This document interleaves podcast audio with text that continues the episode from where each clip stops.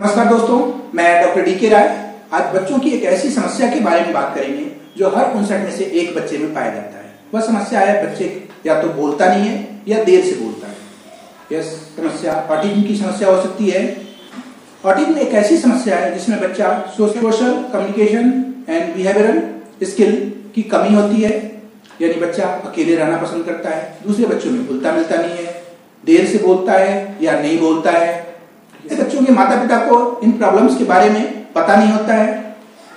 और वह wait and watch करते रहते हैं कि बच्चा बाद में बोल लेगा। लेकिन यदि इसका इलाज समय रहते शुरू कर दिया जाए तो बच्चे में इंप्रूवमेंट की काफ़ी संभावना होती है।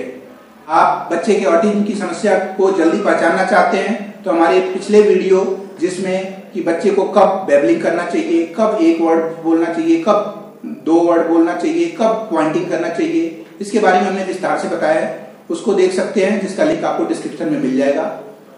यदि बच्चे को कोई भी समस्या है तो तत्काल अपने डॉक्टर से संपर्क करें। ऑटिज्म एक ऐसी समस्या है, जिसका कारण अभी किसी को पता नहीं है किंतु अधिकांश बच्चों में टॉक्सिक मेटल्स की अधिकता पाई जाती है। टॉक्सिक मेटल्स यानी हानिकारक धातु, जो बच्चे के ब्रेन एंड ब्लड में अधिक होता है। इनके तीन प्रकार होते हैं एल्यूमिनियम कैडमियम टाइप जो बहुत ही खतरनाक होता है, लेकिन यह बहुत ही कम बच्चों में पाया जाता है। इसमें बच्चा बिल्कुल नहीं बोलता है। दूसरा है, मैग्नीशियम, एल्यूमिनियम टाइप, यह सबसे कॉमन टाइप है।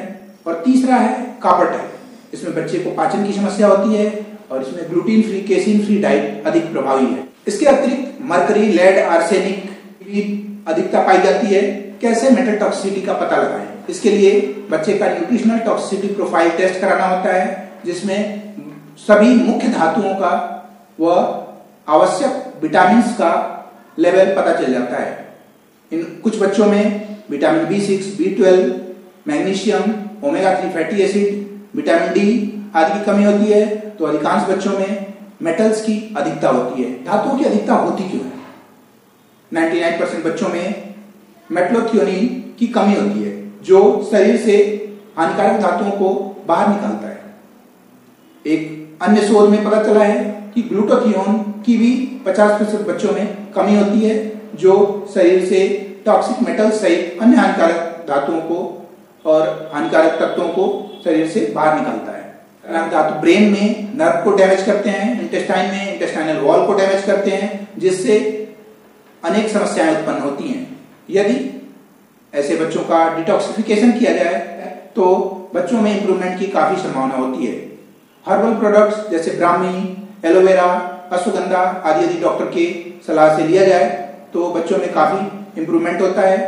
इसके अतिरिक्त vitamin D vitamin B six B twelve magnesium omega three fatty acid आदि के सप्लीमेंटेशन से भी बच्चों में काफ़ी इंप्रूवमेंट होता है। यदि ऑटिस्टिक बच्चों का होलिस्टिक अप्रोच से इलाज किया जाए, जिसमें complementary and alternative medicine modern medicine traditional therapies का कॉम्बिनेशन उपयोग किया जाए, जैसे कि yoga speech therapy occupational therapy sports music therapy dietary supplementation तो बच्चों में 75 परसेंट इंप्रूवमेंट की संभावना होती है। इलाज के अन्य उपयोगी मेथड्स के बारे में हम अगले वीडियो में बात करेंगे। तब तक के लिए थैंक यू